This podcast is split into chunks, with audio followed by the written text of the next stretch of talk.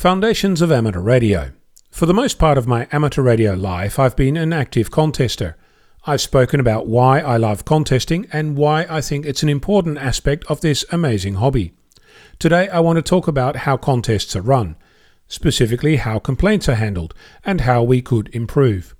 I must at this time acknowledge that organisers are volunteers, just like many other amateurs giving of their free time, in this case to manage and score a contest. Like much volunteering, it's an invisible, sometimes thankless, and unenviable task, often akin to herding cats.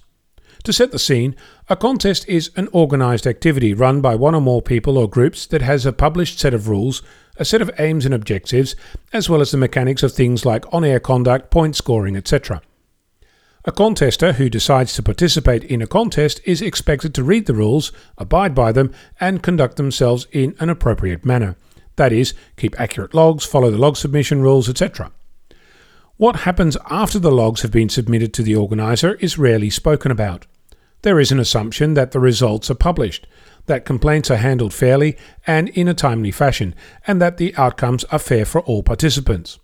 In my experience, it's understood that if the rules don't specifically exclude a particular event, like say using a satellite contact during a VHF contest, those are fair game of course, the response to such a thing is to update the rules to exclude that interpretation for the next contest.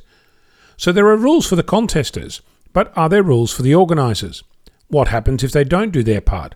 What process exists then? What if the results take over a year to be published, or you witness cheating, or you submit a log that has a score that differs from the results? If you bring that to the attention of the organisers, what is a reasonable response, and how would you expect the issue to be resolved? In the past, any suggestion that there could be a place for a standard set of rules for organisers has been, in my experience, ignored or ridiculed, with the notion that we're all amateurs here, stop taking things so seriously.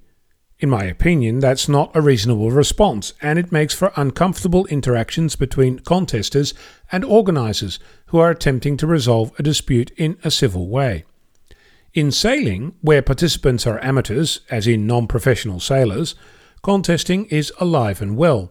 Most weekends see a sailing race on a local water, and protests are common.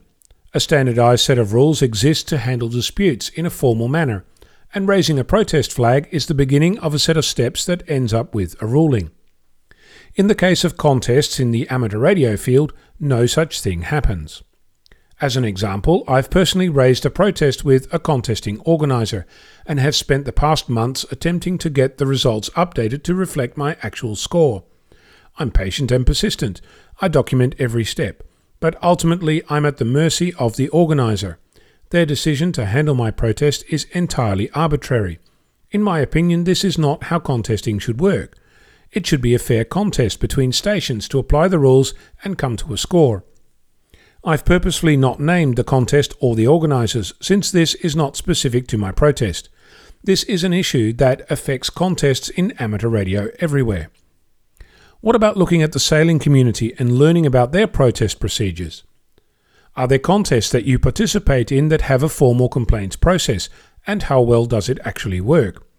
Have you ever had a contest protest that needed adjudicating, and how did that work out? I'm Onno, Victor Kilo 6 Foxtrot Lima Alpha Bravo.